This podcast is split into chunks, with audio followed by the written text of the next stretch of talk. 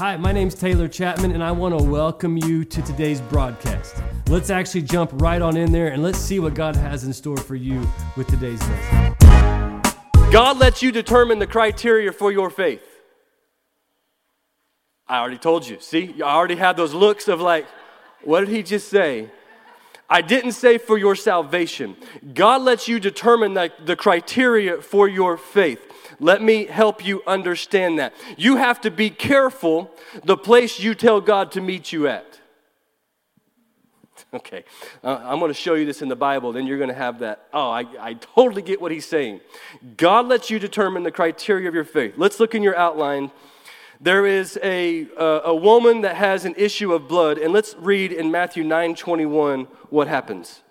For she said to herself, if I only touch his garment, I will be made well. Did Jesus set those parameters for her to be made well? Oh, all right. She set the parameter for her healing to come to her. So in other words, God allowed her to determine what happened to her. All right, let's keep going. Let's look at John chapter 20, verse 25. But he said to them, unless I see in his hands the mark of the nails, and place my finger into the mark of the nails, and place my hand into his side, I will never believe. Jesus did not set those parameters. But yet Jesus knew what he was saying, heard what he was saying in his spirit, and went over to him and showed him his nail prints.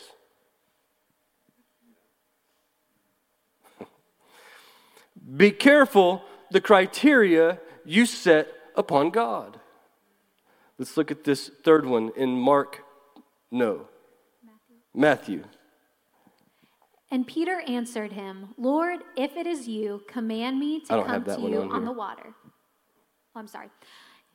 He said, come. So Peter got out of the boat and walked on the water and came to Jesus. Did Jesus set the parameters for him coming to walk on the water? He simply asked, and Jesus said, okie dokie. The woman with the issue of blood did not ask Jesus for how do you want me to receive from you. She got herself to a place where she said, I'll do whatever it takes to get into the presence of God, to be touched by God. And God allowed her criteria to set. And the Bible says that virtue and power flowed from him the moment that she touched the hem of his garment. The woman set her parameters on what God would do in her life. John set his parameters. Peter set his parameters. Jesus allows you to set the parameters or the criteria for your faith. So when you speak, you know what you speak, you have authority, and the words that you say with authority will come back to you, and you set the parameters of what boundaries you create in your own life for what God wants to do inside of you. You say things like, things just don't seem to go my way. You just set the parameter for God in your life. Oh, you took that to a different place. Okay. You have to be careful what you say to assure you don't limit the parameters you set upon God in your life, but rather you are to enlarge your territory. Okay. My God shall supply all of my needs. Everywhere I go with the favor of the Lord upon my life. Everything my hand touches turns blessed because I set the parameters for what God's going to do in my life. So therefore, I'm not going to limit God by what I say. Okay. The parameters I set are the parameters of where I can be met. As we watch Jesus operate on the earth through the Bible, the people in the Bible did not know it at the time, but looking back now, we see that Jesus operated in the original intent of why man was created. For 3.5 years, we saw a living example of what was made available to us as citizens of the kingdom of God. The way Jesus operated in the New Testament was the way it was supposed to look like from the beginning of whenever man was established upon this earth. We see a man named Jesus who is fully endorsed and backed by heaven, and we see what that life looks like because that is the life that's been made available to you and I. We learned 2 Sundays ago, Adam, the first man in the Bible, you know who that is, was crowned with glory. He sinned when he ate the fruit and lost that glory. Glory means weight. He was with God. He lost the weight of God's presence whenever he sinned. Jesus came to restore the glory that was on man, which was lost by sin with Adam. When we look at the life of Jesus, Jesus showed us that we could walk in a different way of life. There was a glory, or there is a glory, that would be revealed for those who are born again as a citizen of the kingdom of God. Jesus had been teaching his disciples for quite some time how to walk in greater levels of glory. He would teach them a new way of glory, and then he would allow them to progress in that skill and in that understanding. And in Mark 4, we have a great example. There are waves crashing into the boat. The Bible says the water was covering over the boat, and Jesus is taking a nap. The disciples are scared out of their mind. They go down and get him, and Jesus showed them a new level of glory. Let's look at your notes and read chapter 4 of Mark 39. And he awoke and rebuked the wind and said to the sea, "Peace, be still." And the wind ceased, and there was a great calm. A new level of the kingdom was revealed, that man had dominion over the wind and the waves. This was a new glory that no one had ever seen before. Are you following me? After he showed the disciples a new glory that they could operate in as well, 2 chapters later in Mark 6, another storm happens. Let's read about Mark 6:48. And he saw that they were making headway painfully, for the wind was against them. And about the 4th watch of the night, he came to them, walking on the sea. He meant to pass by them, but when they saw him walking on the sea, they thought it was a ghost and cried out.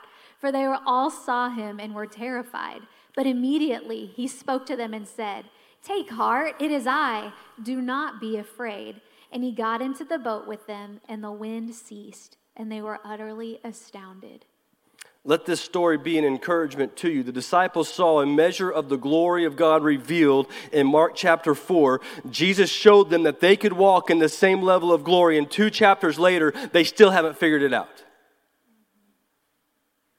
There are things that you're going through that you've been going through for quite some time, and Jesus is showing you, hey, I'm with you, I'm going to get you through this. You get through it, and then a year later, you find yourself in the same position. Well, you're in good company because the disciples didn't figure it out either the first time. But the more you do it, the more you get skillful at it, the more access that you have of what God's called you to do, the more level of glories that God will reveal to you. You say, why do I have to keep repeating this one right now? Because you haven't figured out all the fullness of what that one has for you. Okay.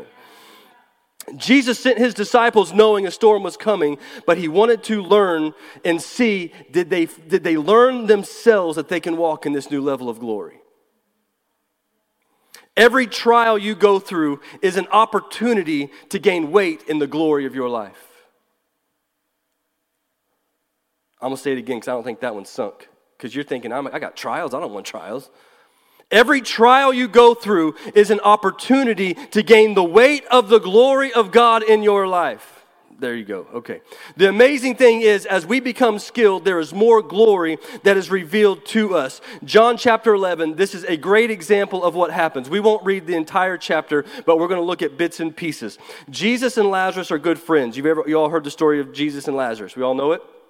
Okay, Jesus and Lazarus are friends. Mary and Martha come to Jesus and tell him, your friend whom you love is sick. And Jesus says in John chapter 11, verse 4. This sickness is not to end in death, but on the contrary, it is to honor God and to reveal his glory. Jesus hangs around 2 more days in the town that he's at. He didn't even go see his best friend who, according to Mary and Martha, are dying. This is an amazing thing to understand. Jesus shows up late, and now Lazarus is dead. Now everyone is bothered because in verse 21, go on, it reads and says, Martha then said to Jesus, Master, if you had been here, my brother would not have died. And even now I know that whatever you ask from God, he will grant it to you. Remember what we talked about last week, honor. If you receive properly, or if you perceive properly, you will receive properly. If you perceive properly, you will receive properly. Jesus said that he is not dead, he is just asleep. He calls for the tomb doors to be moved and calls on this corpse to come out of the crypt. Lazarus comes walking out, and look at what Jesus said in verse 40.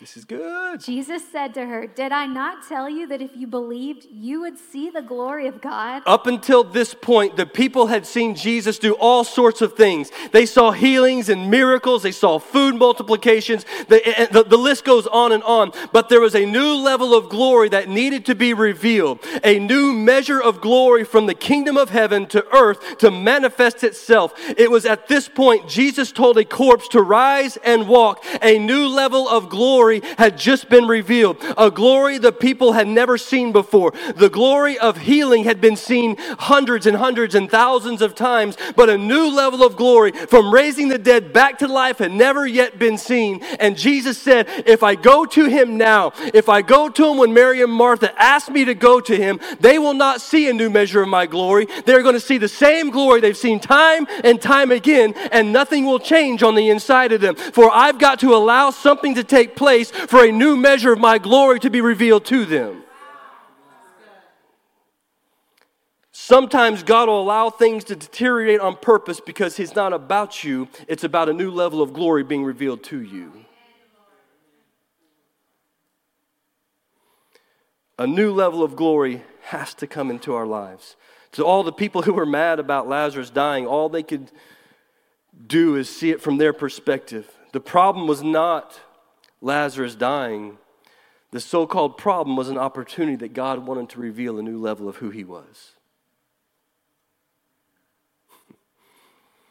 The kingdom came to earth, and God revealed, for your benefit and mine, a new level of glory. As citizens of the kingdom of God, if we have access to everything that's been made available to us, there's a new level of glory. I'm not even going to say it because I think you guys will flip out on me. Just how the disciples did not learn in the boat, it is up to you to walk in the greater measure of glory. Jesus showed the disciples, you can speak to the wind and the waves. Now it's up to them if they chose to do it, because 2 chapters later, they're sitting in the water and the same thing's happening, and they chose not to use the new level of glory, so the new level of glory never operated in them. So it's up to you if you want to walk in the same new level of glory. What did we say a while ago? What page was I on? God lets you determine the criteria for your faith.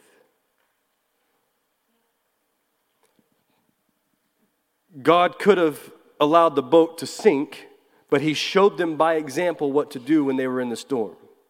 2 chapters later, he says, I'm going to give them another opportunity, but I'm not going to be there. I don't want to be a tripping block, because if I'm in the boat with them, they're going to rely upon me as the solution. So I'm going to step out of the boat. I'm not going to be anywhere near the problem, and I'm going to see what they're made out of. There are things in your life that you're going through that you keep saying, Jesus, if you'll just show up. And Jesus said, I stepped out of the boat to let you begin to operate in your authority. Now operate in what I've allowed you to operate in.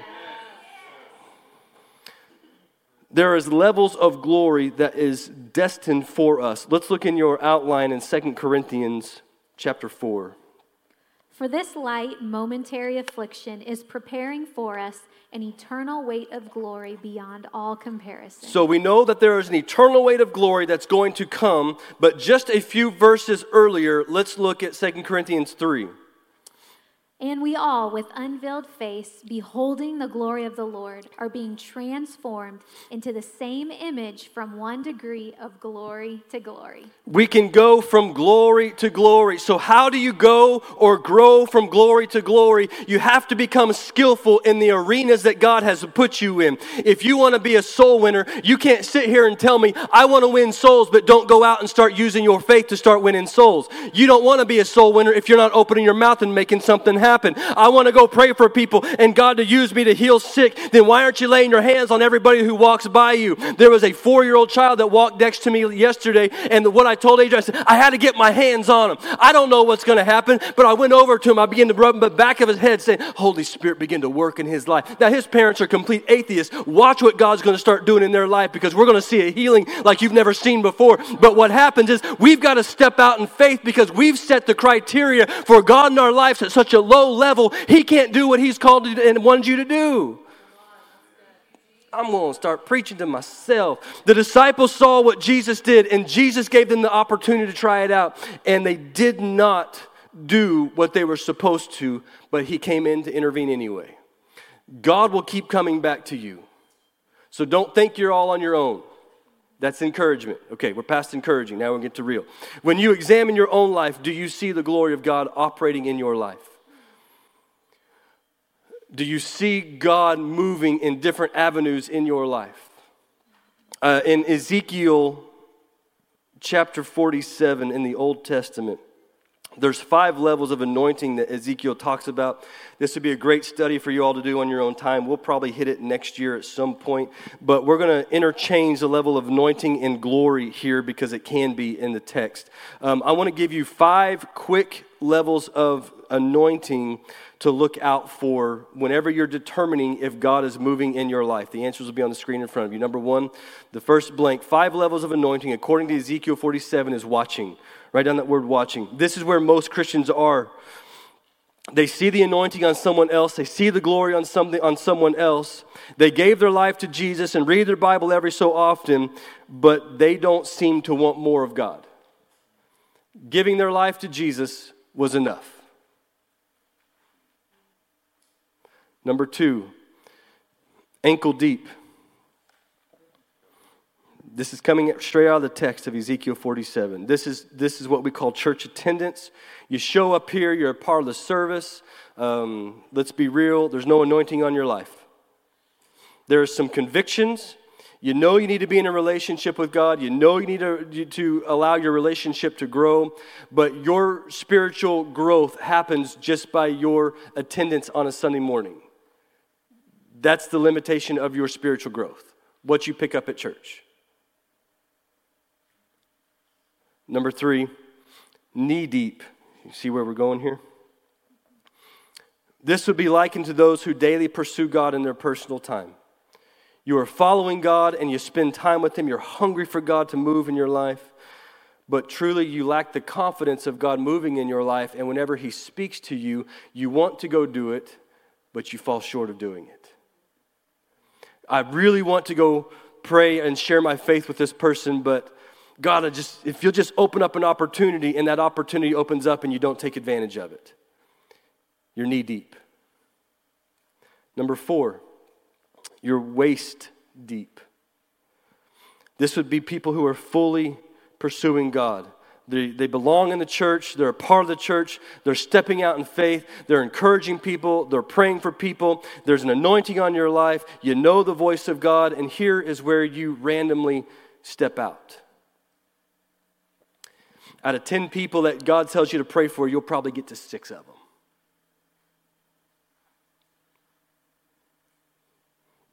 Number 5, there's fully immersed. This would be the people who live in the Spirit. They're in tune with the Spirit's leading. They're going where the Holy Spirit tells them to go. They're doing what the Holy Spirit tells them to do. There's a confidence. There's a boldness. 10 out of 10 times they'll be praying for whoever God leads and puts in front of their path. So here's what I want you to do. Looking at these 5 levels of anointing, you can categorize them this way, but you can look at them this other way.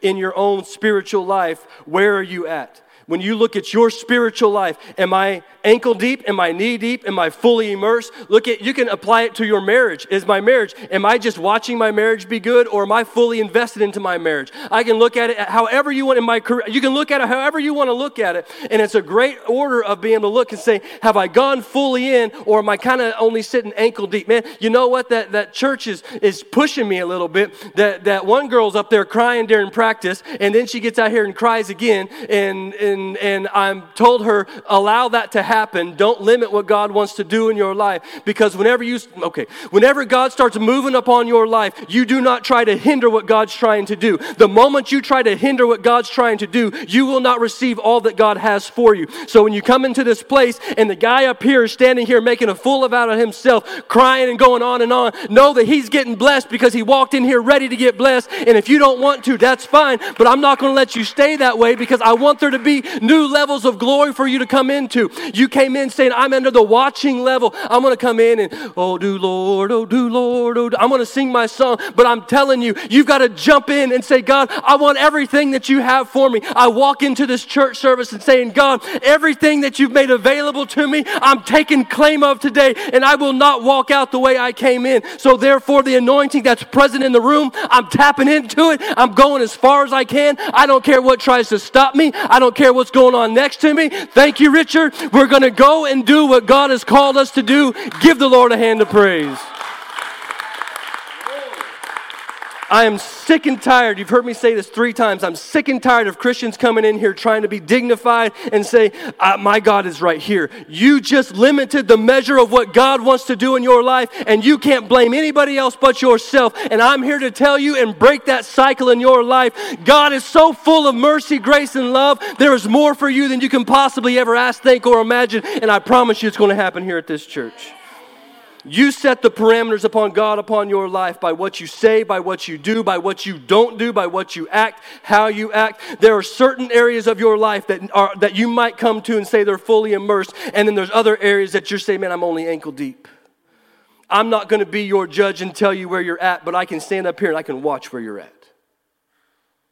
Because whenever someone's fully immersed, everyone knows how wet they are when they get out of that pool. Woo! When we speak the kingdom, the idea is understanding Adam in his sin lost what was made available to us.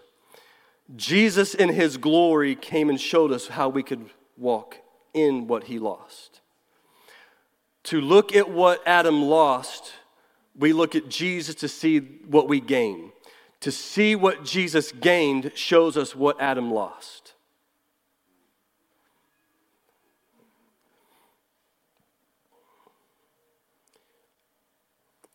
I've been looking forward to these next 7 minutes for the last 4 months. I have studied this, and I'm here to tell you, you're about to be blown away by the goodness of God. You're going to get some revelation that I promise you, you're going to look back and say, oh, wow. You're not even ready for it either. All right, I need y'all to lean in.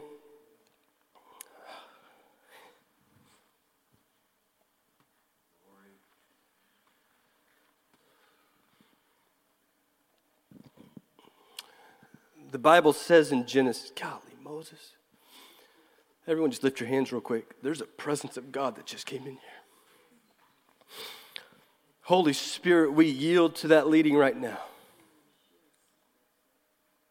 We receive your word with boldness, that your word transforms us, that in this atmosphere, in this presence, our lives are made new because we've been in your presence. So now, Holy Spirit, we yield to the leading and to the guiding and to the teaching of your word, that it penetrates our hearts to a place where we get the revelation of the word, and what is revealed to us, we can walk in. What is revealed to us, we can walk in. So therefore, we want to walk in the full measure of what you have destined for us to walk in. In Jesus' name, everyone said. Amen. There's 2 verses or 2 trees in the Old Testament that we're going to specifically look at. The Bible says in Genesis that there was a tree of life and the tree of knowledge of good and evil. The text of these 2 trees listed as in the midst. This is important for you to understand. In the midst means in the middle. So in the middle of the garden, there are these 2 specific trees. In the Old Testament, we read in Genesis chapter 1, verse 2, look in your outline. And the Spirit of God was hovering over the face of the waters. A few verses later, Genesis 2:9. The tree of life was in the midst of the garden, and the tree of the knowledge of good and evil. The Greek translation of both of these bolded words are interchangeable. Looking back in the Garden of Eden, There are trees all around. These trees are planted in the earth's soil. They are able to produce vegetation because of what they are rooted in. Whatever you are rooted in becomes what you produce. If you are rooted in darkness, you will produce darkness. If you are rooted in light, you will produce light. If you are rooted in something, you take on the characteristics of what it is that you are rooted in. Are you following me? So here are two trees that are in the midst that are hovering. We said a while ago, they're in the midst, and then the Holy Spirit is hovering. These words in Greek are interchangeable. So you've always heard it as the two trees were in the middle of the garden, but the reality of it was the tree of life and the tree of knowledge of good and evil are sitting, hovering, not in the earth's atmosphere, not touching the soil of the earth. This is going to blow your mind here in a minute. I'm telling you, okay. Are you following me? I kind of reiterated. Are you good? You know where we're at. Everyone, you know where we're at. I don't want to lose you on this because this is powerful. These two trees, the tree of life and the tree of knowledge, are suspended in the air, and their roots are not connected to the earth because their fruit comes from a supernatural source. God said, do not eat of that fruit. Why? It is a fruit connected to a supernatural darkness. The tree of knowledge has fruit, and it is rooted in darkness. The tree of life had fruit, and it was rooted in light. The moment Adam and Eve ate of the tree of knowledge, they brought sin upon themselves. The other trees were acceptable to eat from. So the soil that the trees were planted in on earth was good soil. So this is foreshadowing what Jesus said in the New Testament, to plant your seed in good soil. But what happened was when Adam and Eve ate of one particular tree, its roots could not have been in the same soil as the other trees, because there would have been sin on the earth.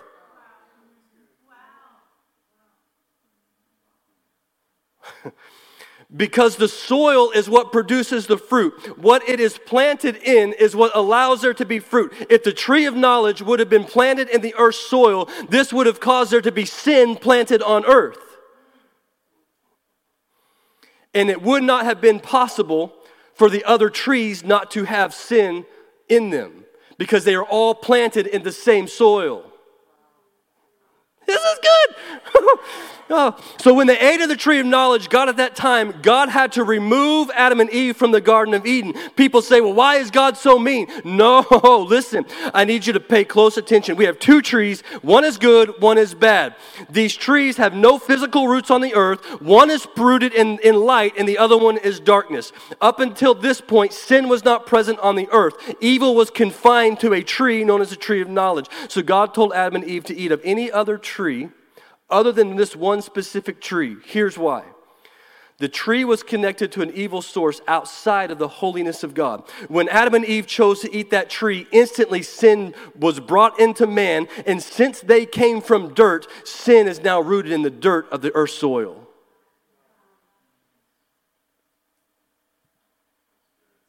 Yeah, it is, Richard. Are you grabbing that?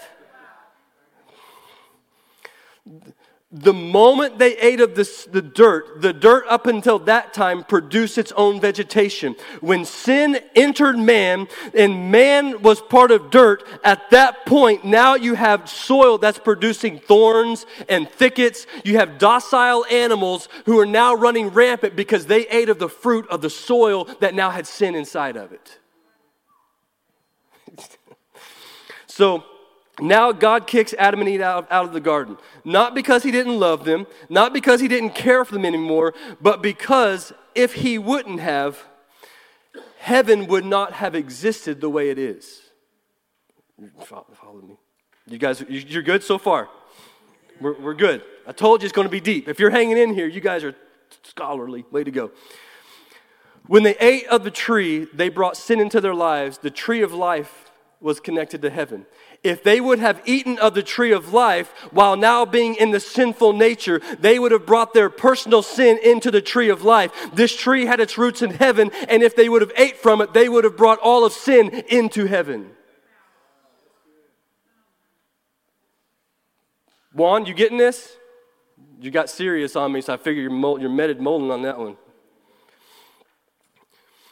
If God would have not kicked them out and they could have gotten to the tree of life to eat the fruit of life that the enemy would have said would have fixed you, the moment they would have eaten that tree, all of Satan or all of heaven would have had total damnation, and your eternity and mine would be in hell.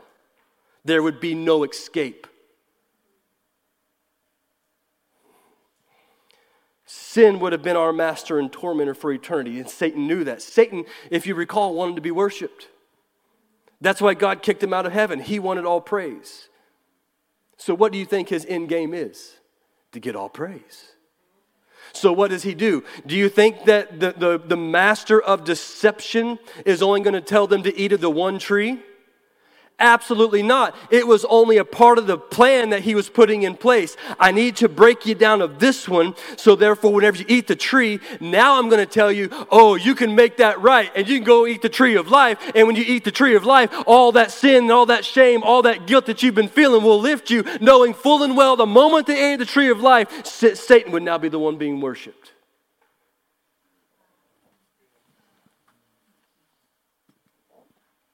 God took a man who was created in his own image, whom he loved, whom he walked with in the cool of the day, and removed him from his presence to save you from eternal damnation.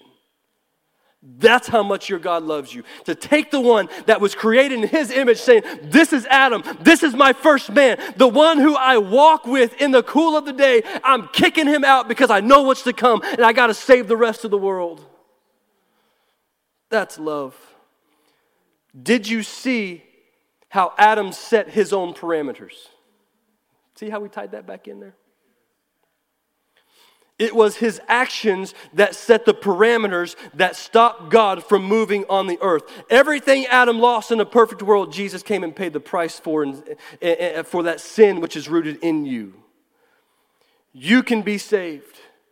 You can walk in hope, health, healing, joy, peace, patience, kindness, all the fruits. You can walk in everything that God has for you. You can walk in assurance that Jesus paid the price for your sin and that sin is finished, because the soil that you are now being born into is not the soil of sin, but the soil of light, being born in the kingdom of God. Once you are born again, the root of sin is removed from your life and you are now rooted in the kingdom, and now you are no longer rooted in darkness, but the light of Jesus shines bright on the inside of you. The kingdom of God came to earth through the Jesus Christ to redeem a world that was so far lost, that was so far gone, so that all of heaven, if you were born again and gave your life to Jesus Christ, you could walk in the fullness of what Jesus walked in on the earth if you are born again. But you have limited God by what you've said, because you're putting a criteria on God because of how you've been taught, how you've been trained, how you've thought, how you've seen things, how you can't explain certain things. So now you live with a limited perspective of who God is, and now God is limited in your life because of the criteria that you set. And the problem with that is Jesus came and renewed the soil, so when you are born again, you walk in the fullness of all things that God created for you to walk in. Thank you for tuning in today. The most important decision you can make is making Jesus the Lord of your life. The Bible says that because we are born into sin, there needs to be a blood sacrifice to redeem us from the curse that sin brought us into when we were all born. God wanted to give you the opportunity to live in eternity with him, so he sent his son Jesus to die on the cross to be that blood sacrifice for you and I. You can choose to make Jesus the Lord of your life and choose heaven, or you can choose to make this sinful world we live in your standard of living and make hell the only option. If you want to make Jesus the Lord of your life, we want to give you that opportunity right now. All you have to do is repeat these words after me. Say this: Lord Jesus, I am a sinner in need of a Savior. I confess my sins, and I repent of those sins. I ask you to be the Lord of my life. Fill me with your Holy Spirit. Make me a fully devoted disciple. If you just prayed that prayer, then you are saved. Congratulations on making that life-changing decision. Now is the next step. You need to start reading your Bible and get into a good Bible-believing church. You will find other people who've made the same decision that you just did, and you will help each other grow to become all that God has called you to be. if you just prayed that prayer, I want you to know that I am praying for you, that I am for you, but I need to know about it. If you would go to pathwaychurchok.com, that is Pathway Church OK, just the letters O and K.com, send us a message and let us know you prayed that prayer, and we'll send you some free resources to help you start your journey with Christ that you just started today. Thank you again for tuning in. Congratulations once again. We'll see you next time right here.